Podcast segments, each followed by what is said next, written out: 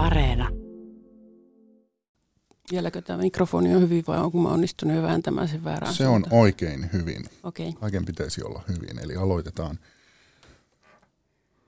Mukava tavata Mia Ööman. Kiitos samoin Tuomas Karemo. Mä pyysin sut tänne, koska vieraakseni, koska tuota yksi asia vaivaa mua hyvin paljon. Ja se asia on Andrei Tarkovski ja hänen elokuvansa. Ähm, Tarkovski on ohjaaja, johon mä oon yrittänyt päästä käsiksi pitkään. Ja mä jotenkin koen, että mä aina onnistun ikään kuin liukumaan pois kovista yrityksistäni huolimatta. Se on ohjaaja, joka mua ehkä vaivaa enemmän kuin kukaan muu taiteilija tässä maailmassa. Ja mä ajattelin, että mm, sä ehkä onnistuisit, koska olet elokuvatutkija ja valmistelet kirjaa Tarkovskista, niin onnistuisit ehkä vähän jäsentämään joitain asioita kallooni. Ja mä muistan semmoisen jutun, kun ensimmäisen kerran on nähnyt Tarkovskin elokuvan Peili, josta keskustelemme tänään erityisesti, niin kun mä näin sen ensimmäisen kerran, niin mun vieressä istui tyyppi, joka tuli sinne teatteriin irtokarkkipussin kanssa, söi niitä karkkeja hetken, nukahti ja herättyään sanoi, että vittu mä en tajua tästä mitään. ja sitten nukahti uudestaan. ja äh, mulla ei ollut karkkeja, mutta, mutta tuota, fiilis oli ehkä vähän samanlainen. Voi olla, että se oli ihan hyväkin asia, äh, en tiedä. Mutta äh, lähdetään liikkeelle ihan siitä, että mitä Andrei Tarkovski merkitsee sinulle. Mulle Andrei Tarkovski merkitsee niin kuin vapautta, niin kuin sellaista, että kun, kun mä katson Tarkovskin elokuvaa, niin mulla on vapaus niin kuin ajatella mitä vaan, kokea mitä vaan, niin kuin leijua semmoisissa asioissa, mitä se elokuva niin kuin herättää minussa. Ja niissä on semmoinen ö, erikoinen ominaisuus, että ne näyttää joka kerta erilaisilta.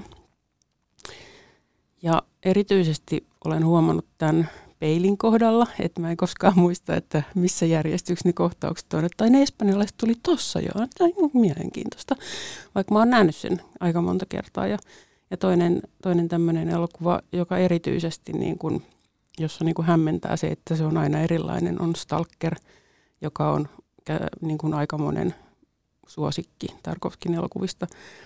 Et si, siinäkin se, että et miten, miten voi olla niin, että kun se elokuva kertoo niin kuin paikasta, jossa niin kuin mikä tahansa muuttuu, niin kuin miten tahansa ja on tosi vaarallista, niin miten se voi niin kuin tavallaan ö, suoraan sukeltaa siihen katsomiskokemukseen, että, että mä katson sitä elokuvaa ja mä koskaan tiedä, että mitä tapahtuu seuraavaksi. Että se on aina yhtä yllättävää. Tai nyt ne on tuolla. Ja sitten mä tiedän niin sun, että mitä tässä kohtauksessa tapahtuu, mutta sitten taas joku sanoi jonkun repliikin, mitä mä en niin ikinä muista kuulleeni. Että mitä, miten, miten tässä voi olla jotain tällaista. Että ne on, Tarkovskin elokuvat on, on kauhean syviä ja sitten sit niin kuin joka kerta yllättäviä. Ja sitten just peilielokuvassa, mä en tiedä oliko se ensimmäinen kerta kun katsoin sitä, mutta, mutta mä muistan semmoisen katsomiskokemuksen, että mä vihasin sitä naista siis sitä se niin kuin kertojan vaimoa. Ja, ja mä en tiedä, että miksi, mutta musta vaan syntynyt jotain sellaisia niin kuin mielettömiä vihantunteita, että miten toi voi olla tollainen. Mutta sitten taas kun mä oon katsonut sen seuraavan ja sitä seuraavan kerran, niin sitten tulee niin kuin ihan erilaisia fiiliksiä, että mä suhtaudukaan siihen enää sillä tavalla. Ja sitten on hirveän vaikea käsittää, että miksi mä olen suhtautunut siihen joskus sillä tavalla, että eihän siinä nyt mistään semmoiset kysymys. Että tarkoitan siis vapaudella sitä, että – että minä katsojana olen vapaa niin kuin, niin kuin tutkiskelemaan, jos haluan, niin sitä, mitä se elokuva minussa herättää. Ja sitten, että varmaan se, että kun, jos niitä yrittää katsoa silleen, silleen niin kuin tiukan analyyttisesti, että no niin, niin sitten ei, ei vaan tajua mistään mitä, että putoaa saman tien kärryiltä. Ja olen, olen senkin tota, kokenut, olen joskus yrittänyt. Ähm, koetko katsoessasi ylipäänsä elokuvia, muiden ohjaajien elokuvia, tuommoista vapautta?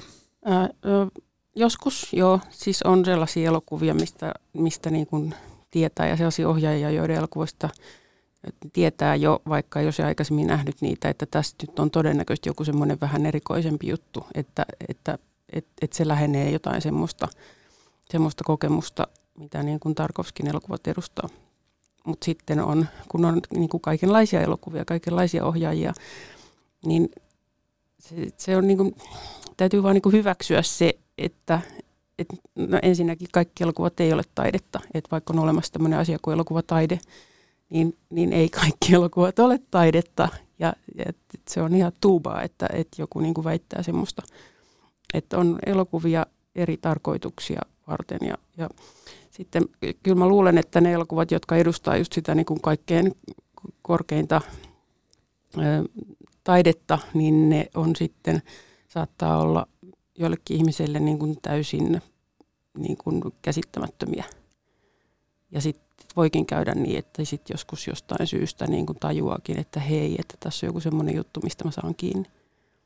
Mutta ne, mitkä on oikeasti taidetta, on niin kuin tehty vilpittömästi ja, ja niin kuin, niin kuin sitä ajatellen, että, että se ei saa olla yksinkertaista eikä helppoa, vaan että pitää niin kuin päästä johonkin semmoiseen kokemukseen, joka puhuttelee tekijää, joka puhuttelee katsojaa, niin tota,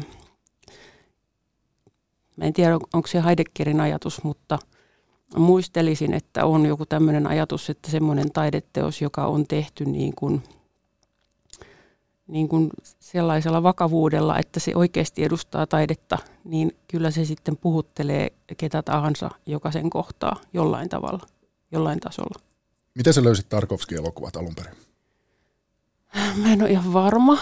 Öö, siis on, on täysin mahdollista, että mä oon katsonut esimerkiksi kahdeksanvuotiaana öö, telkkarista Solarikseen, koska mä tiedän, että se näytettiin silloin ja mä sain katsoa telkkarista suunnilleen kaiken, mitä mua huvitti, öö, koska mä rakastin katsoa elokuvia. Öö, mä oon todennäköisesti katsonut Tarkovskia joskus jostain 14-15-vuotiaasta niin kuin samalla tavalla kun on yrittänyt niin kuin katsoa muita ohjaajia, jotka tietää, että, että joista tietää, että ne, niitä pidetään niin kuin erinomaisina. Että kun olin työharjoittelussa elokuva-arkistossa ysiluokkalaisena 86, jolloin tapahtui Chernobyl-onnettomuus, niin äh, silloin siellä pyöri Fassbinder-sarja ja muistan, että mä katoin sen kokonaan. Ja ja olin varmaan aikaisemminkin jo tutustunut Orionin tarjontaan. Se ei kauhean, kauhean kauan ollut vielä ollut siinä osoitteessa elokuvarkiston teatteri. Mutta siellä mä sitten kävin aika paljon. Ja että, että kyllä Tarkovski on ollut yksi näitä ohjaajia, elokuvia olen katsonut ja yrittänyt niin kuin tajuta, että mikä se on se niin kuin hienous näissä.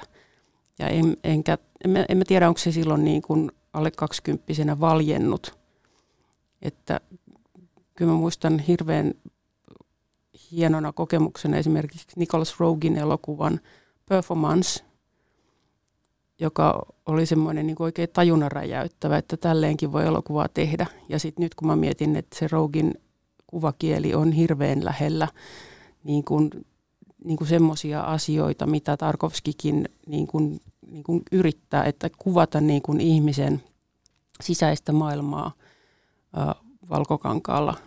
Että Rogue vaan käyttää ehkä vähän härskimpiä keinoja kuin Tarkovski, ja Tarkovskilla on sitten taas tämä hyvin niin kuin meditatiivinen lähestyminen. Minkälaisessa maailman ajassa ja paikassa Andrei Tarkovski elokuviaan teki?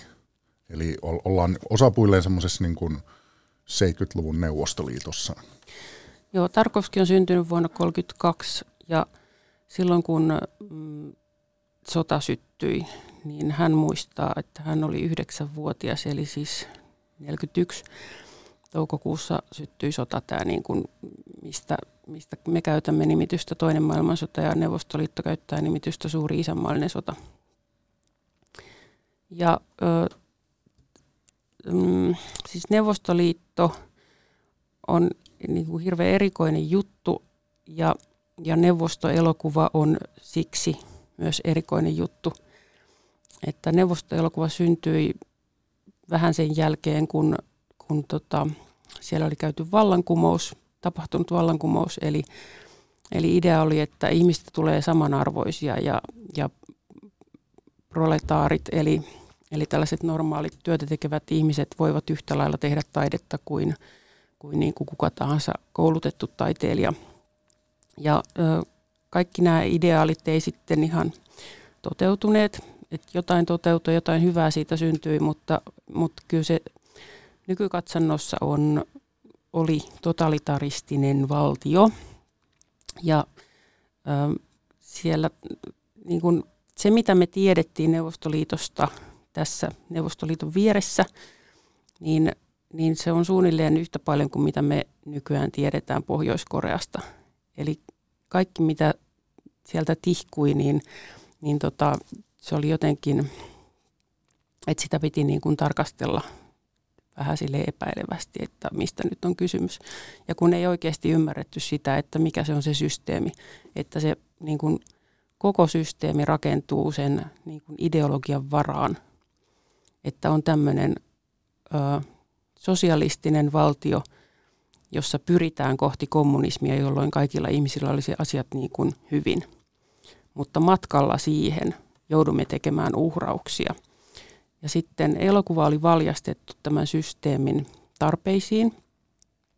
Elokuvalla sivistettiin ihmisiä, elokuvalla kerrottiin millaista elämä tulee olemaan sitten joskus, kun kaikilla on asiat hyvin. Sitä muovaamaan oli kehitetty tämmöinen instrumentti, joka ei toiminut. Sen nimi oli sosialistinen realismi, taidesuuntaus Neuvostoliitossa, virallinen taidesuuntaus, sosialistinen realismi, mutta kun se oli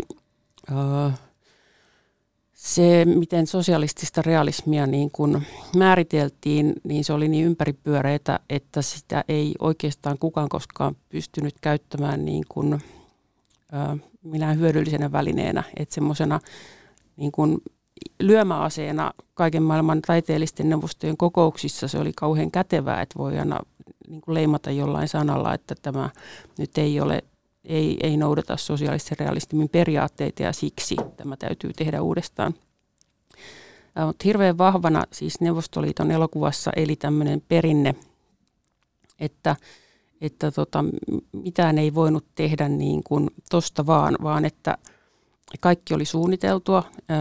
Että ensin käsikirjoitus pitää niin kuin saada läpi jonkinlaisella neuvostolla, minkä jälkeen siitä keskustellaan ja siihen tehdään korjauksia ja sitten, sitten seuraavaksi niin kuin pohditaan, että milloin tällaisen voisi tuottaa. Ja sitten kun se pääsee tuotantoon, niin sitten, että siinä on koko ajan niin kuin tiettyjä asioita, joten kun vahditaan, että ne toteutuu, että se ei, elokuva ei niin kuin ikään kuin tule erilaiseksi kuin mitä se on se käsikirjoitus, vaan sitä käsikirjoitusta noudatetaan, minkä jälkeen taas näissä kokouksissa, kaiken maailman taiteellisten neuvostojen kokouksissa katsotaan näitä, näitä, tätä elokuvaa ja, ja pohditaan sitä, että, että antaako se nyt oikeanlaisen viestin jostain asiasta vai että onko siinä jotain semmoista, mikä niin kuin, aiheuttaa ikään kuin närää tai, tai saattaa olla jopa vaarallista niin kuin neuvostokatsojalle.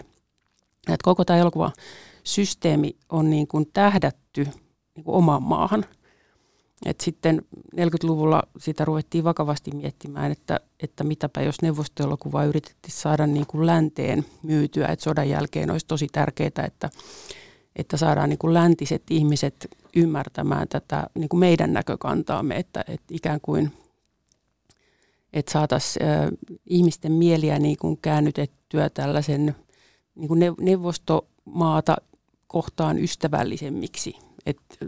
Tämä on ihan kylmän sodan väline oli tämmöinen elokuva ja sitten ruvettiin tietysti mielessä tekemään erityisesti semmoisia elokuvia, joita voisi mahdollisesti markkinoida länteen.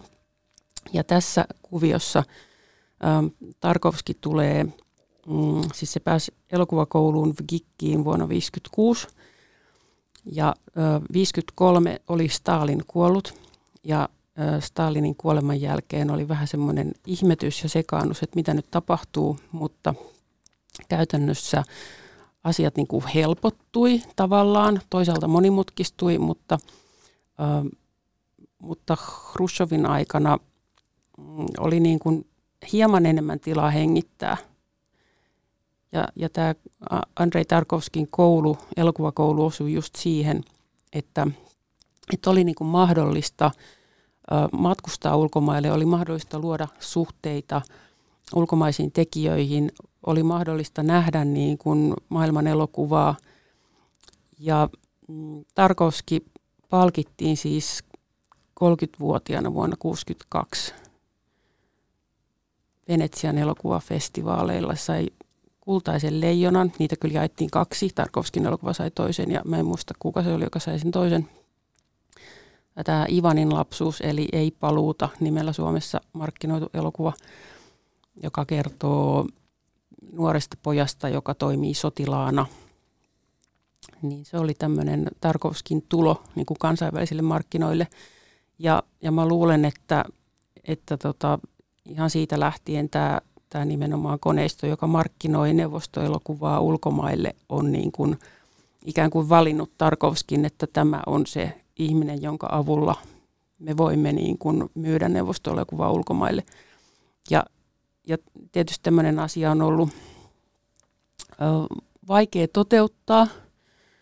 Ähm, että vaikka kuinka Sovexport-film, tämä neuvostoelokuvaa ulkomaille markkinoiva instanssi olisi halunnut mm, niin kuin, niin kuin käyttää Tarkovskia keulakuvana. Kyllä ne siinä onnistuikin,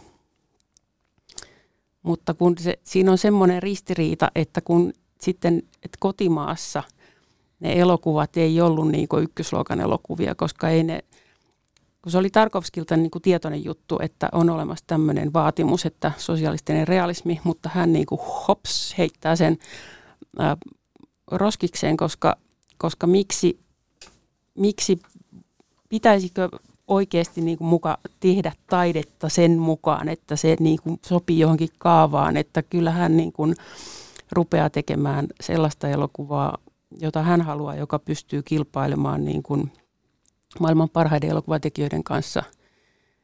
Ja hän, hänen tehtävänsä, koska hänellä ilmeisesti on siihen kyky, niin kyllä hänen tehtävänsä silloin on niin kuin nostaa elokuva taiteena muiden taiteiden rinnalle. Et se on, se on niin kuin hänen hommansa.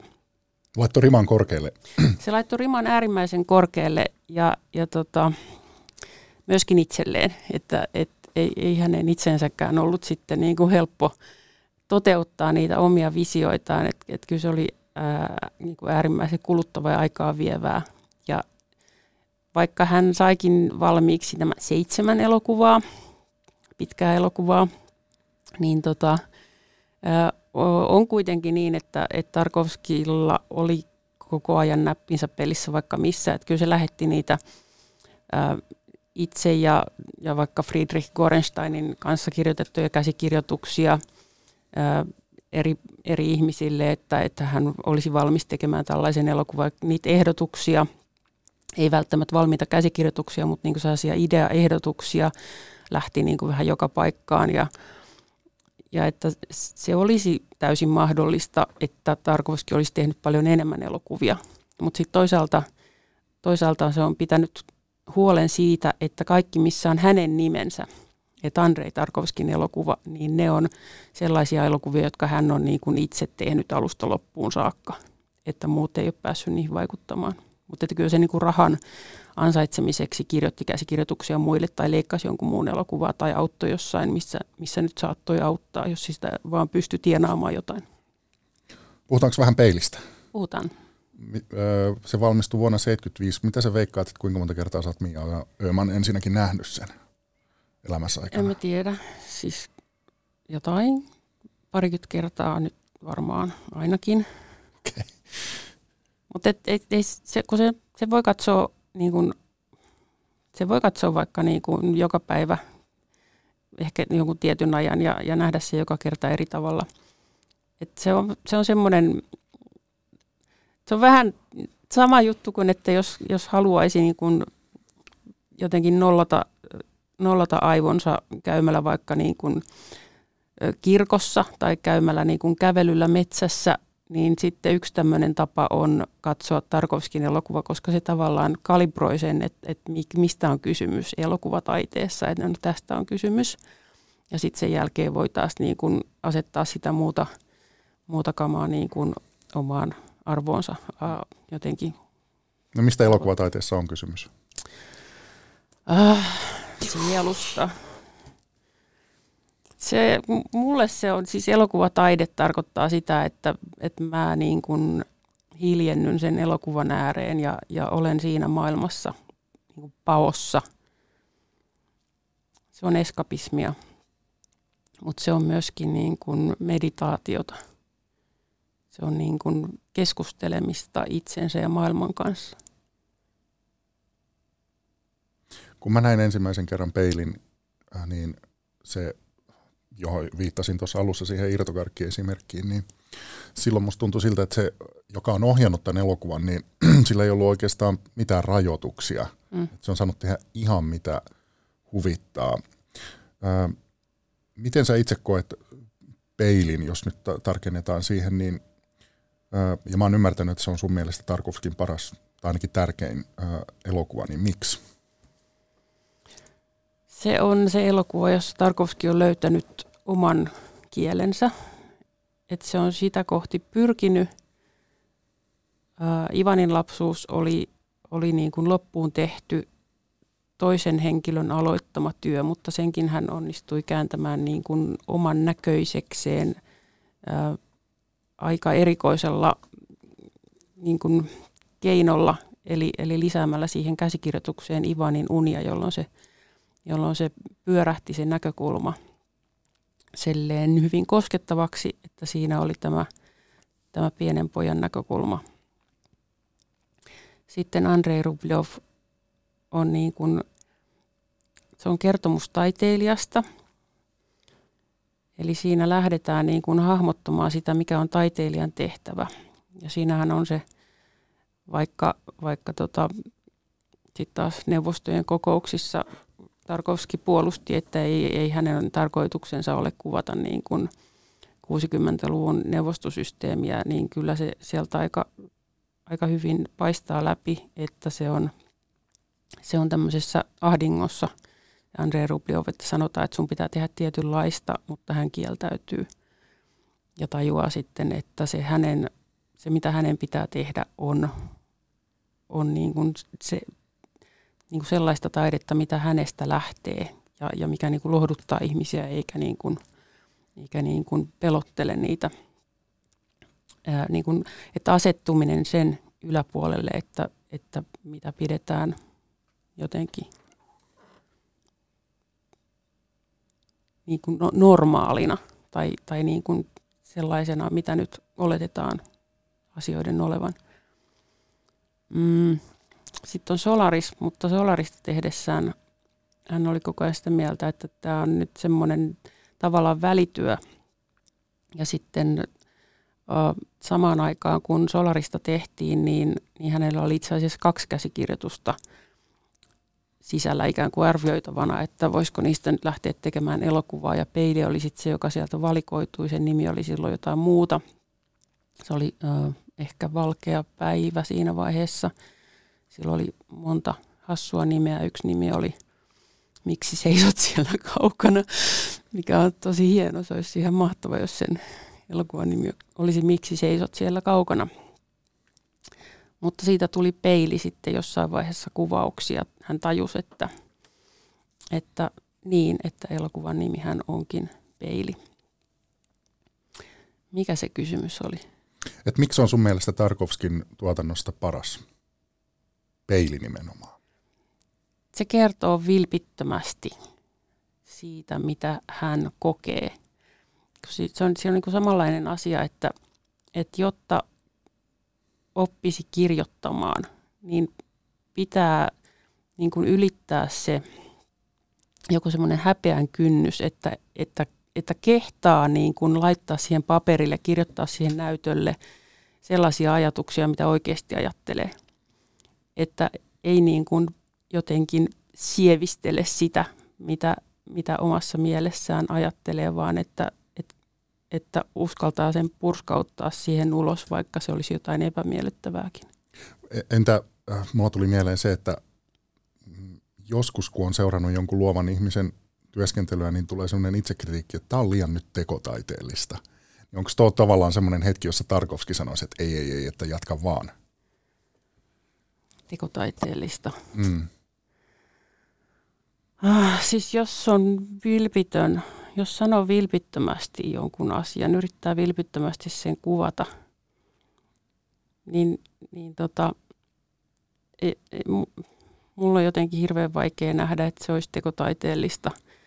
Et pikemminkin just se, että yrittää niin kun pukea sanottavansa johonkin sellaiseen asuun, mikä, mikä, mikä ei niin sovellu tai mikä on käytetty – mikä on joku semmoinen niin valmis malli, mikä on jo tuttu jostain, niin, niin, niin se on niin tekotaiteellista. Se, että yrittää niin kuin käyttää sellaisia itselle, itselle vieraita keinoja. Että Tarkovski on peilissä onnistunut löytämään juuri sen tavan kertoa asioita, joka syntyy niin kuin hänen taustastaan, hänen ajatuksistaan, siitä kaikesta, mitä hän on lukenut, mitä hän on kokenut – ja että se on ikään kuin semmoinen synteesi siitä, mikä on Tarkovski. Ja että se on, niin kuin, pyrkii kaikessa olemaan rehellinen itselleen.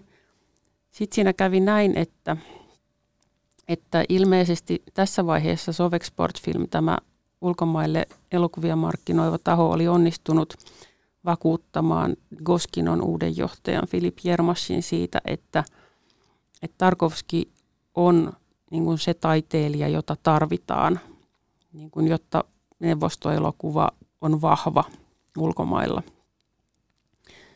Mä uskon, että tämä on se syy, minkä takia Tarkovskille sallittiin niin kuin sellaisia asioita, mitä muille elokuvan tekijöille ei sallittu. Tarkovskihan ei itse tajunnut sitä, kuinka etuoikeutettu asema hänellä on Neuvostoliitossa elokuvan tekijänä, koska jotta jotta ne hänen tekemänsä elokuvat niin kuin,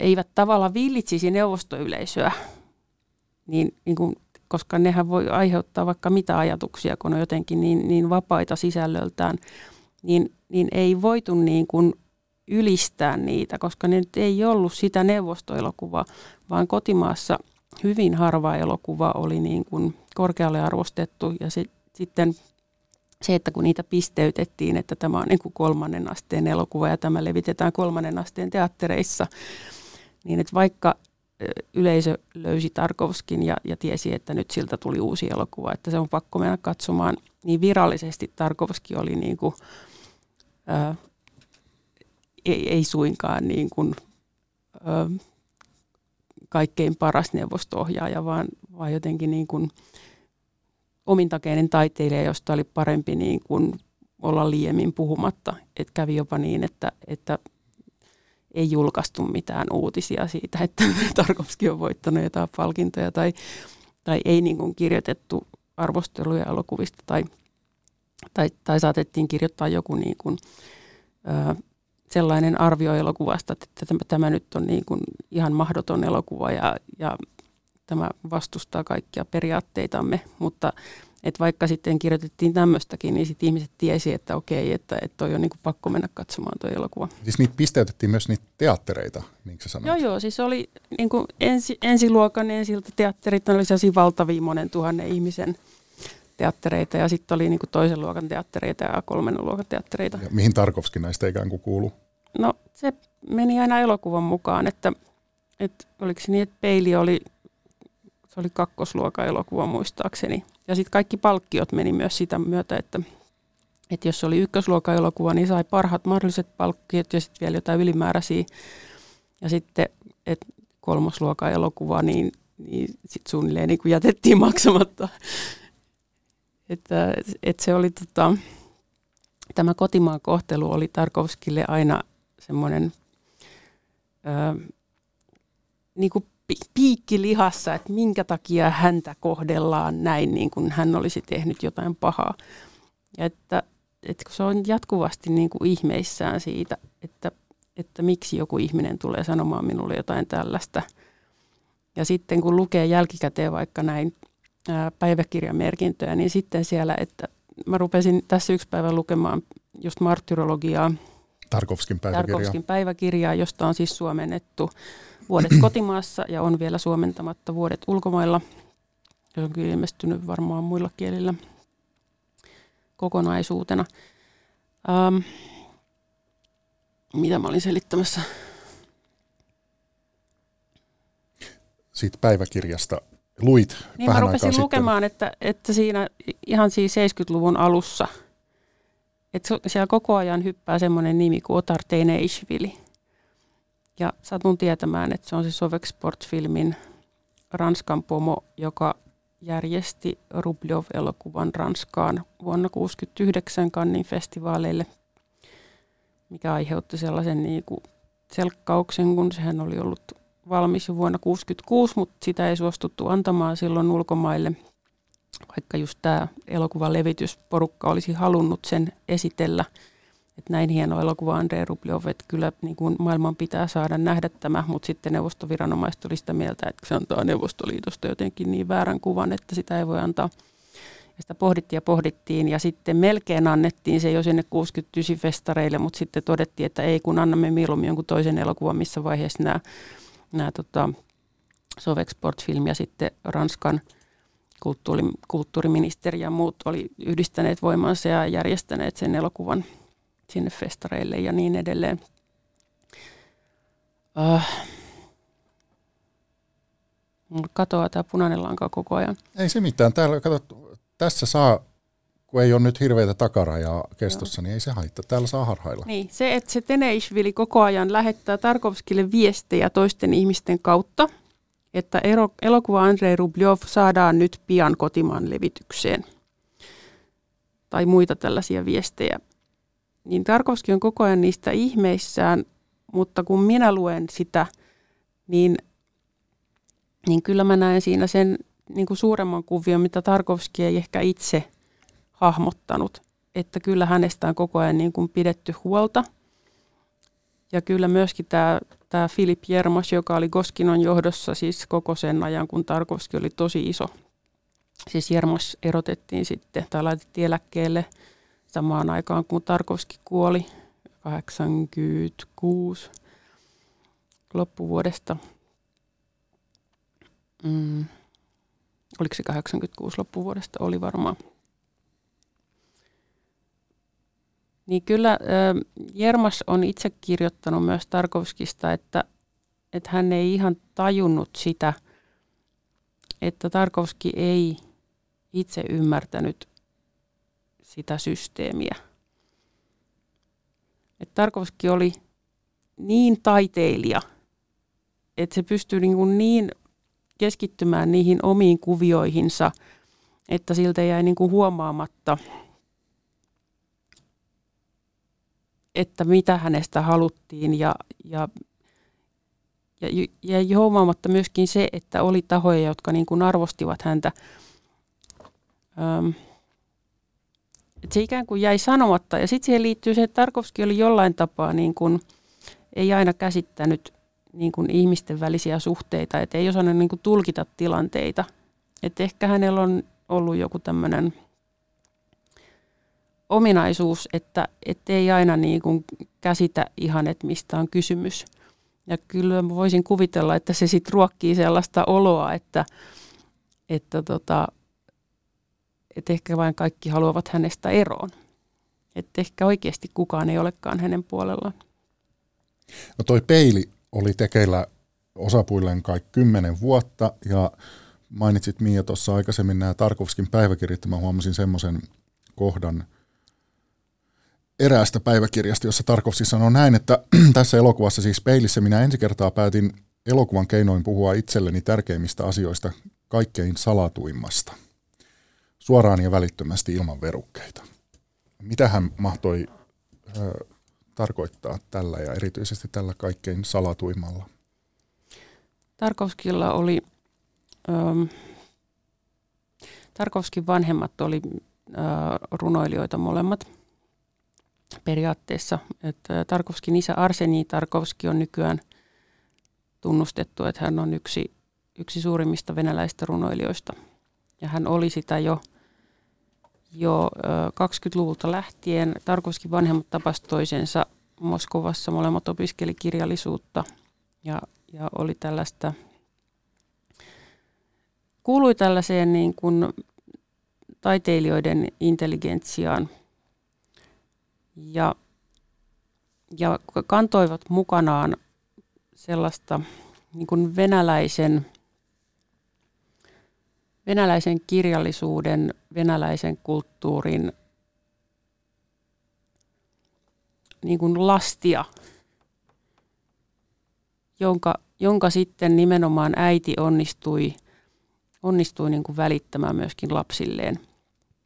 Et kävi niin, että ö, Tarkovskin isä Arseni ö, siinä vaiheessa, kun lapsi oli kaksi ja molemmat olivat pieniä, niin hän vaan lähti soittamaan puhelun ja jäi sille tielleen ja meni sitten uudestaan ja uudestaan naimisiin. Mutta ää, äiti piti huolta lapsista ja äiti piti huolta myöskin siitä, että lapset tapaavat isänsä. Äiti piti myöskin huolta siitä, että lapset tuntevat isän tuotannon. Eli nämä isän runot, jotka edustaa siis erittäin, erittäin korkeatasoista, erittäin perinnetietoista ähm, venäläistä runoutta, niin Andrei ja Marina, Marina on Andrein sisko, niin he tunsivat nämä runot ihan lapsuudesta lähtien. He osasivat niitä ulkoa. Ja Arseni Tarkovskin runoille perustuu hirveän moni asia, niin kuin Tarkovskin elokuvissa. Että jos tu- peilissä. peilissä nimenomaan, ja muissakin elokuvissa on peilissähän Arseni itse lukee niitä runoja.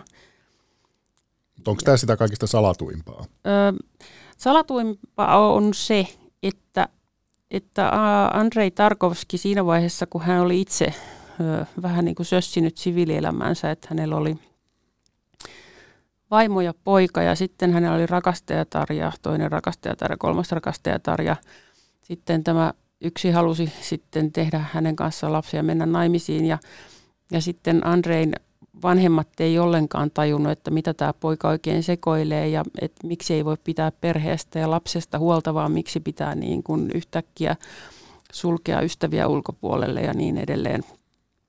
Niin kuin Andrei Tarkovski huomasi olevansa tämmöisessä tilanteessa, että hän on niin kuin tehnyt oikeastaan saman asian, minkä hänen isänsä on tehnyt.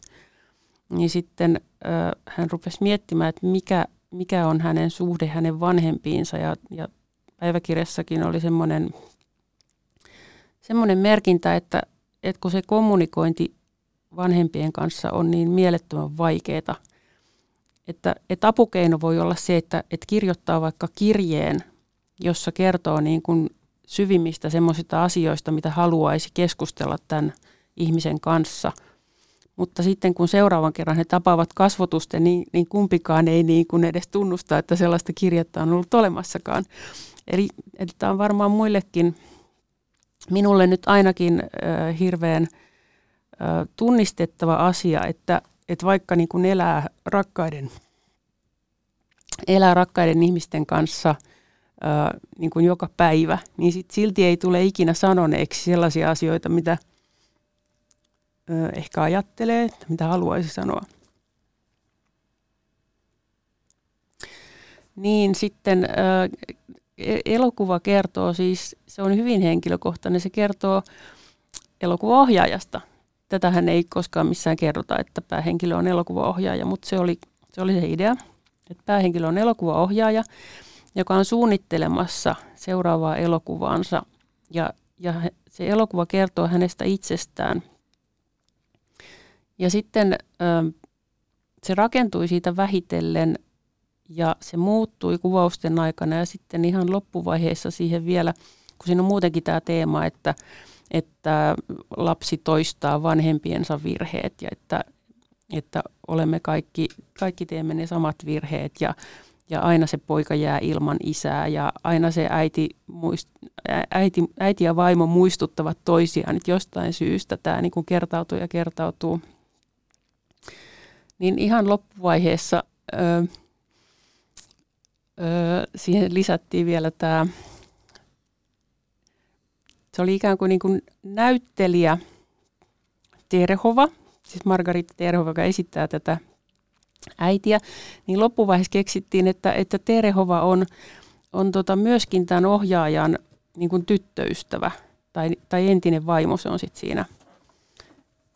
Eli, eli tähän tuli niin kuin lisää tällaisia kohtauksia ja, ja sitten se on aina niin kuin se sama ihminen, mutta se esittääkin niin kuin eri, eri ihmistä. Ja sitten se poika on niin kuin, välillä se on se niin kuin ohjaajan poika ja välillä se on ohjaaja itse. Ja, ja sitten tästä kaikesta tulee tämmöinen, että et, et, voiko mihinkään luottaa. Mutta se selitys on se, että kaikki tämä tapahtuu tämän niin kuin ohjaajan päässä. Että hän, hän niin kuin luo nämä kohtaukset ja, ja hänen niin kuin ihmisen mieli toimii, että – että jostain tulenlieskasta tuleekin mieleen joku toinen juttu, assosioituu siihen ja sitten jatketaan siitä.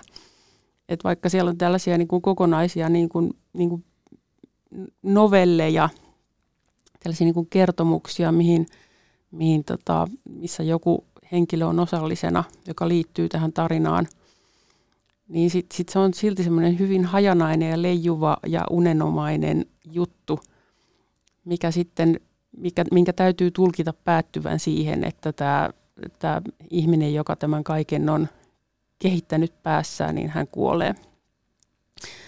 Ja Tarkovski esitti kuvissa itse tätä, ää, tätä ohjaajaa, joka kuvittelee nämä asiat, että, että hänen, se, se Tarkovskin niin kuin naama näkyy siinä kohtauksessa, kun tämä ihminen lojuu siellä sängyssä ja sitten lääkäri sanoo, että tämä on normaali tapaus, että tällä tavalla vaan niin kuin kaikki ympäriltä kuolee ja sitten hänkin lopulta kuolee ja kukaan ei tiedä oikein miksi. Mutta sitten kun taas taiteellinen neuvosto sanoi, että tämä on aivan sietämätöntä, että ensinnäkin Tarkovski tekee niin kuin elokuvan itsestä ja sitten sit hän vielä itse kehtaa mennä näyttelemään siinä, että tämä on aivan, niin kuin, e, tällaista ei niin kuin sallita, jolloin Tarkovski leikkasi sen oman päänsä pois siitä kohtauksesta, niin, niin sitten tota, sit se oli mahdollista. Mm. Saanko mä kysyä yhtä juttua Saat. tähän väliin? Tämä on vaan ihan tämmöinen niin havainto sinusta. Siinä kohtaa, Mia, kun sä sanoit siitä, että on niin kuin asioita, joita ei kykene sanoa rakkaimmilleen, niin mä olin näkevinäni sun silmissä siinä kohtaa, että sulla tuli pieni kalvo ja semmoinen niin kuin liikutuksen hetki. Pitikö tämä paikkansa? Joo, voin tässä itkeä ihan avoimesti, että enhän minä pysty niin kuin sanomaan semmoisia asioita, tai niin kuin tosi harvoin että niitä on helpompi kirjoittaa. Mm. Öm. ah, nyt mä rupean itkemään. Paitsi siis helppo kirjoittaa kokonainen näytelmä jostain asiasta, kun niin kuin sanoa se suoraan. Mulle. On mä, kyllä mä olen opetellut sanomaan asioita suoraan ja tiedän, että olen niin kuin järkyttänyt ihmisiä sanomalla asioita suoraan. Onko Tarkovski auttanut siinä?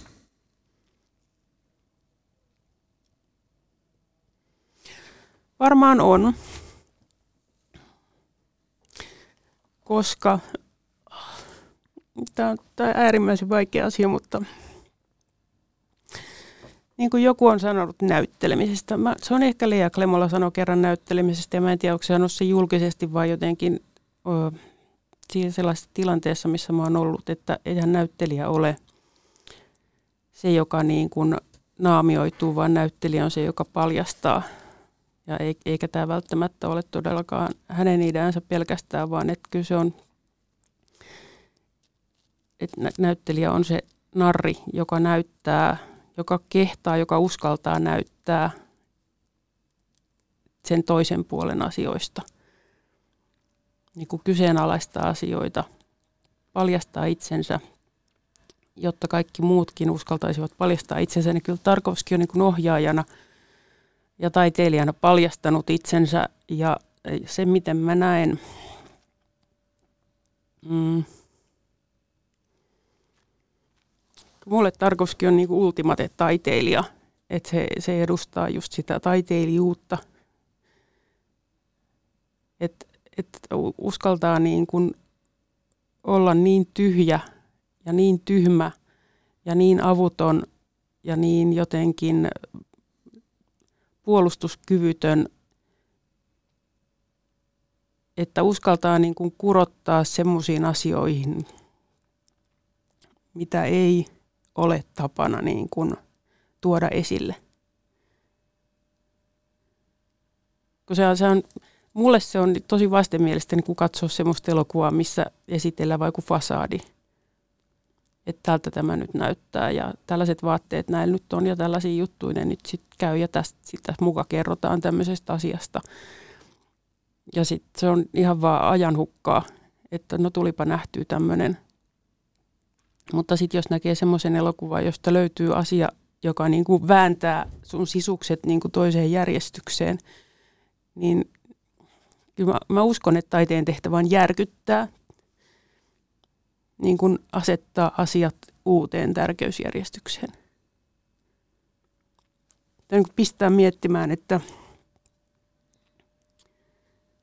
mitä se nyt on, mitä sä oikeasti haluat.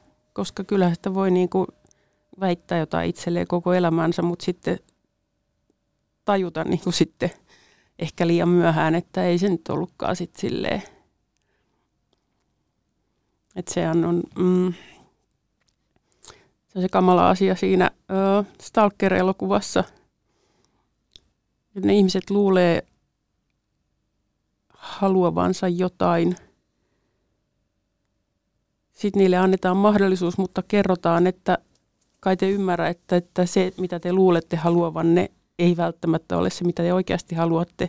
Mutta jos te menette tähän huoneeseen, niin te saatte sen, mitä te oikeasti haluatte, jolloin yksikään niistä ei uskalla astua siihen huoneeseen.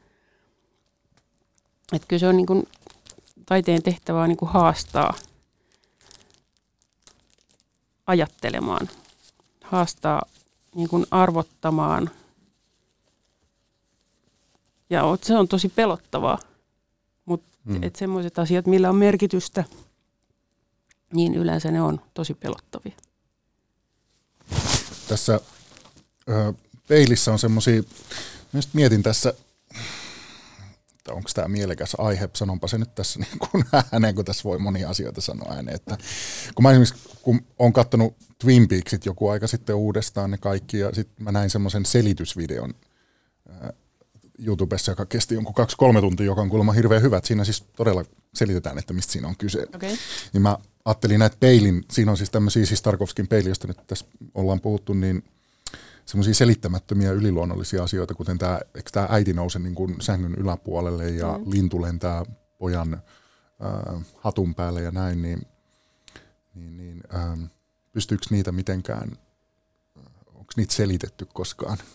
on, niitä... on niitä selitetty ja kysymys on kuitenkin siitä, että ei, äh, kun samalla tavalla kuin kun jos kirjoittaa niin kuin runon, niin ei se ole ne sanat siinä paperilla, vaan se on niin kuin se vaikutelma, mikä niistä syntyy. Ja, ja se vaikutelma tavoittaa sitten semmoisen,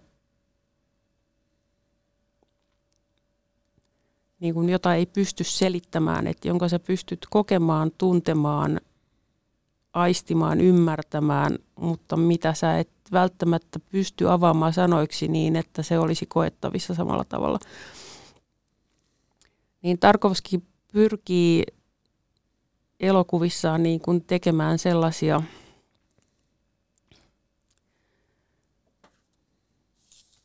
ne on niin kuin tunnelmia tai ne on niin kuin sellaisia,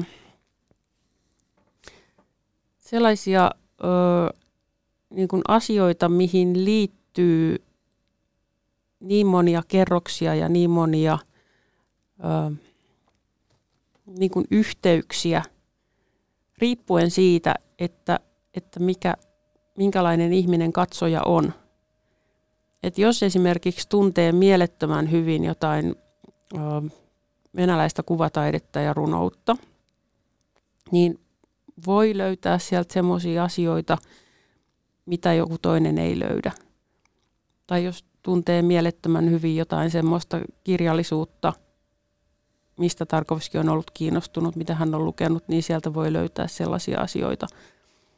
Mutta juttu on kuitenkin se, että jokainen löytää jotain. Jokainen saa siitä jonkun vaikutelman. Ja se vaikutelma sitten riippuu vähän siitä, että mitä kaikkea tietää. Mutta sä mainitsit sen, sen pojan, jonka pään päälle lentää lintu. niin siihen tiivistyy hirveän paljon. Ja ö, se on niin kuin ihan, siis yksi prinsiippi on nyt se, että siis Tarkovski sanoi kerran haastattelussa, että tunnen, tunnen ulko, osan ulkoa raamatun ja Tretjakovin gallerian. Niin se on se taso, miltä lähdetään. Tarkovski oli uskonnollinen ihminen, ei välttämättä niin kuin sillä tavalla uskovainen, mutta, mutta että uskoi siihen, että kaiken sen valossa, mitä hän tietää ja ymmärtää, ei voi olla niin, että Jumalaa ei ole olemassa. Mutta enemmän kuin tällaista niin kuin jotain kristinuskoa tai uskonnollisuutta, niin Tarkovski varjeli semmoista asiaa kuin henkisyys. Ja hänen mielestään siinä vaiheessa, kun hän muutti länteen, niin hän huomasi, että kyllä venäläisillä ihmisillä – että olivat he ketä tahansa, niin heillä on kuitenkin, äm, he, he, heidän elämässään on enemmän läsnä semmoinen niin kuin henkisyys kuin lännessä, että lännen ihmiset on jotenkin, hän, hän ei sitä kauhean pitkälle kai miettinyt, mutta et, et se mitä hän siitä on sanonut haastatteluissa, että, että lännen ihmiset jotenkin tämän niin kuin kulutuksen sokaisemia, että tämä, kun tämä yhteiskunta ei niin kuin arvosta – jotain semmoisia asioita, mitkä taas hänen mielestään on hirveän tärkeitä. Ja hän mietti sitä niin kuin vapauden kautta, että ei läntinen ihminen ole sen vapaampi kuin hänkään, että itse asiassa hän on paljon vapaampi.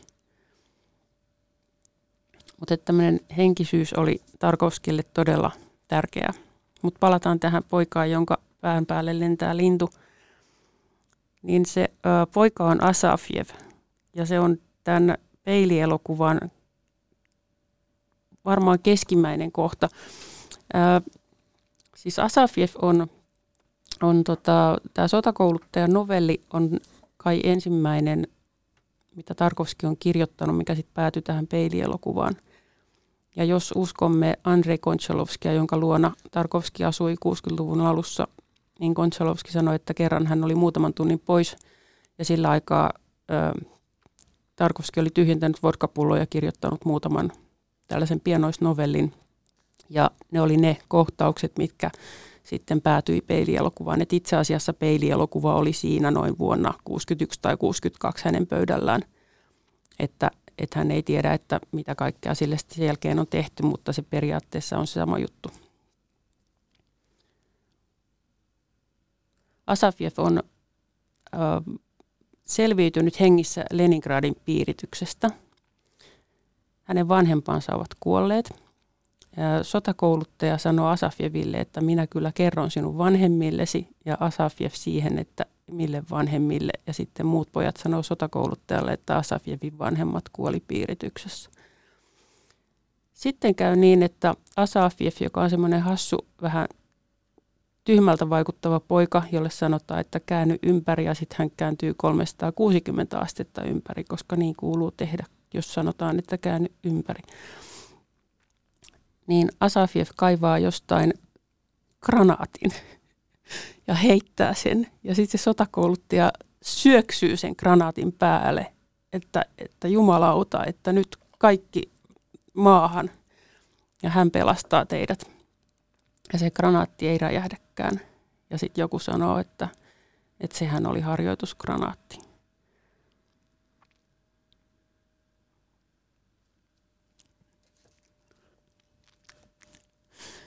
Tämä on siis tämä on ihan mielettömän vaikuttavaa. Mua rupeaa itkettämään, koska siihen tiivistyy niin kuin hirveän paljon siitä, että siihen tiivistyy se koko sota.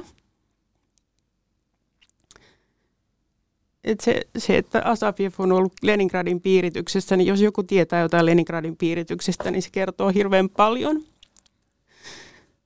Sieltä siis sieltä siis pelastettiin lapsia, jotka oli ihan, ihan luurankoja. Ja siellä kuoli ihan hirveästi ihmisiä. Siellä siis syötiin ihmisiä, koska ei ollut mitään ruokaa. ja se on semmoinen niin kuin ikuinen haava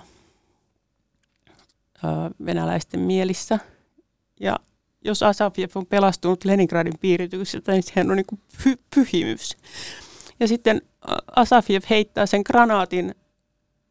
Se, se voisi olla hyvin oikea granaatti. Se voisi olla niin sekaisin, että se heittää sellaisen. Mutta se on vaan harjoitusgranaatti. Se on tavallaan niin kuin aika rankka vitsi. Mutta sitten sen esittää tämmöinen lapsi, jolla on liian pieni takki ja jolla ei ole vanhempia. Ja sitten Asafiev kiipeää tänne lumiselle kukkulalle ja sitten kaikki, jotka tuntee yhtään maalausta, että tajuaa, että se on se Bruegelin maalaus. Ja sitten se lintu lentää sen pään päälle. Mutta ei, ei tässä kaikki tämän, tämän kanssa niin kuin leikataan sitten ristiin tämmöistä kohtausta, missä venäläiset sotilaat, puna-armeijan sotilaat ö, ylittävät Sivas-järveä Mä voin olla tässä väärässä, mutta mä, mä oon yrittänyt selvittää, että missä vaiheessa ne, ne ylitti sen Sivasjärven, joka on siis semmoinen hyvin matala järvi Krimin niemimaalla. Mä voin olla ihan todella väärässä tässä, mutta se on niin, että ne on ne samat sotilaat, jotka on ensin selvinnyt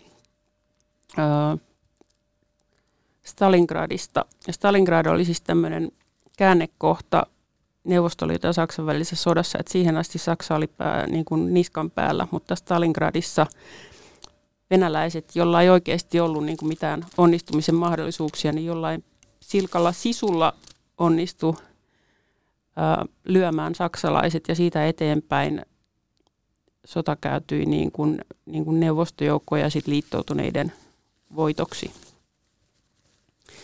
Eli nämä sotilaat, jotka ovat ensin hakanneet saksalaiset Stalingradissa, niin jatkavat vielä siitä ja näyttävät aivan niin kuin ryysyläisiltä ja ylittävät sitä matalaa järveä ja raahaavat hirveitä lastia mukanaan. Ja ö, sitten tiedetään, että se ihminen, joka kuvasi sen järven ylityksen, niin kuoli pari päivää sen jälkeen. Ja sitten siihen ö, näiden kanssa päällekkäin sitten Arseni Tarkovski lukee sellaista runoa, jossa hän kertoo, että, että ei ole eroa niin kuin isällä ja pojalla ja isoisällä, että aina se joku on sotimassa ja joku odottaa sitä ja, ja aina, aina niin kuin on kysymys niistä samoista asioista niin kuin sukupolvesta toiseen ja pöytä on sama niin kuin isoisälle ja lapsenlapselle – ja heidän vaimoilleen ja heidän lapsilleen.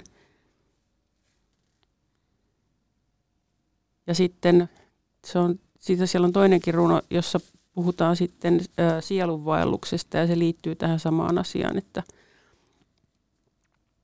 ä,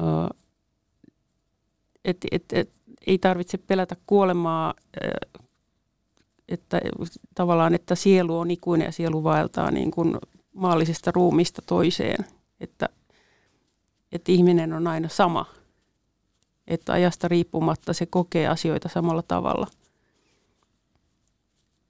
Sitten tämä toinen, mitä sä ö, nostit, eli tämä äiti lennähtää, äiti lennähtää ilmaan. Sekin oli tota, taiteellisille neuvostoille tosi vaikea asia, että tämmöisiä elementtejä. Mä en tiedä, tiesikö ne siitä, että, että oli just muistaakseni 74 tuli toi Manaja-elokuva, missä on tämmöinen samanlainen elementti, että yhtäkkiä mm. niin kuin nousee ilmaa sängyn päälle, että, että oliko se, niin, että oliko se niin kuin suoraan siitä kopioitu. Sekin on mahdollista, että Tarkovski oli nähnyt sen, mutta tota, ähm, kyllä se, mitä hän siinä ajaa takaa, siinä on kohtaus, jossa hänen isänsä myös näyttelee – Eli hänen isänsä puhuu Margarita Terehovan kanssa ne repliikit. Mm. Terehova vastaa sille isälle, joka kysyy, että onko kaikki hyvin. Mutta on kaikki on ihan hyvin, että, että minä vain rakastan sinua, olen niin onnellinen, jotain tämmöistä. Ja sitten se valkoinen lintu lentää siellä – niin tästäkin sitten yritettiin selvittää, että mistä, mistä tässä oikein on kysymys, että mitä kristillisyyden symboleja siellä taas on, joku enkelijuttu ja näin edelleen. Ja sitten Tarkovski selitti sen niin päin, että, että kyllä siinä on kysymys vain siitä, että, että, kun, että kyllähän kaikki pystyvät ymmärtämään sen, että, että rakastavaiset voivat olla niin onnellisia, että tuntuu siltä kuin, niin kuin nousisi pari metriä ilmaan. Mutta kyllä se myöskin liittyy, liittyy siihen, että mm, aiemmissa käsikirjoitusversioissa siis samassa kohdassa on Arseni Tarkovskin runo, jossa puhutaan mm, enkelistä, että ne äiti ja poika kulkee siellä metsässä ja, ja sitten jostain leijailee valkoinen höyhen. Ja sitten poika katsoo ylös ja on ihan varma, että hän näki enkelin. Se on, se on jotain tällaista, mikä toistuu sitten muissakin elokuvissa, varsinkin tuossa nostalgiassa on tämä enkelin höyhenet leijailevat. Ja sitten siinä on, hän on siis pohtinut sitä, että, että milloin hän on, missä vaiheessa hänet on niin siitetty, niin, niin kyllähän olisi halunnut kysyä äidiltä, kun hän oli tämmöinen idea ensimmäiseksi versioksi niin kuin tulevasta peilielokuvasta, että, että se kertoo äidistä niin, että siinä on hänen oma äitinsä, joka sitten näyttelee myöskin siinä varsinaisessa versiossa. Että, että hänen äidiltään niin kuin kysytään salaa kysymyksiä, tai siis kysytään kysymyksiä, mutta sitä salaa kuvataan. Ja sitten sen perusteella, että mitä hänen äitinsä vastaa niihin kysymyksiin, niin sitten kuvataan niin kuin lisämateriaalia. Että tästä tulee tämmöinen kertomus siitä, että miten äiti on vaikuttanut hänen elämäänsä, miten hänestä on tullut taiteilija. Niin yksi niistä kysymyksistä oli, että jotenkin, että, että, että miltä se tuntui, miltä se tuntui sitten, kun, kun olit raskaana, kun odotit minua. Jotenkin tällainen, se yhdistyy siihen kohtaukseen ja sitten venäjän kielessä se, se sana tulla raskaaksi, niin se on hyvin lähellä sitä sanaa, kun lennähtää – et, et kyllä se, mä tulkitsen sen niin, että siinä on se onnen hetki, kun tämä äiti on, äiti on tullut raskaaksi ja, ja Andrei kasvaa hänen sisällään. Ja, ää, et samalla se on niin kuin ihana onnen hetki ja samalla se on hetki, joka niin kuin merkitsee paljon muutakin, että, että sitten seuraa niin, että se perheelämä ei olekaan niin onnellista, että sitä oikeasti jaksaisi elää, mutta siitä seuraa myös paljon muuta niin kuin sekä ihania että kamalia asioita. Ja näitähän kaikkia siinä elokuvassa käsittelee. Ja eikä, mä luulen, että äh, en muista lukeneeni, että he olisivat tästä elokuvastakaan keskustelleet sitten sen jälkeen niin kuin isä ja äiti ja Andrei. Että, että kyllä se oli niin, että, että vanhemmat niin kuin ehkä vähän järkyttyneinä, mutta kuitenkin ylpeinä kävivät sen elokuvan katsomassa. Ja sitten totesivat sen jälkeen, että niin, Andrei on tehnyt elokuvan meistä. No niinpä on. Että se oli siinä. Mutta kyllä ö, varmasti,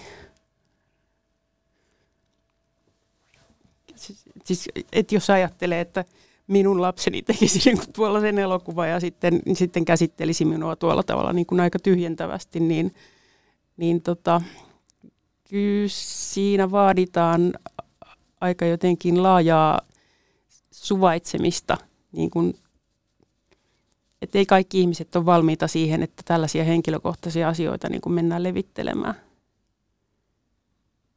Vaikka siinä kuitenkin sitten kävi niin, että kun Andrei Tarkovski avasi oman elämänsä, niin sitten katsojat rupesivat kirjoittamaan hänelle kirjeitä, että mistä te olette saaneet selville minun elämäni, että minun elämäni oli juuri tuollaista.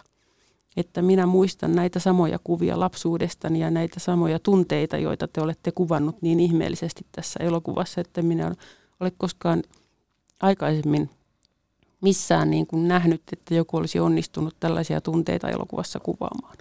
Ja kiitos siitä. Mia Ööman, mä haluaisin sanoa kiitos sulle, koska mulla on semmoinen tunne, että nyt mä ymmärrän paljon paremmin Tarkovskia ja hänen elokuvansa peiliä. Laitoin riman aika korkealle haastattelu alussa, että mä haluan jonkun selve, sel, selvyyden niihin, ja, ja jos mä sen tiivistäisin jotenkin hyvin, hyvin lyhyesti, niin se olisi se, että mä katsoisin Tarkovskin elokuvia ja erityisesti peilin seuraavalla kerralla enemmän sydämelläni kuin aivoillani.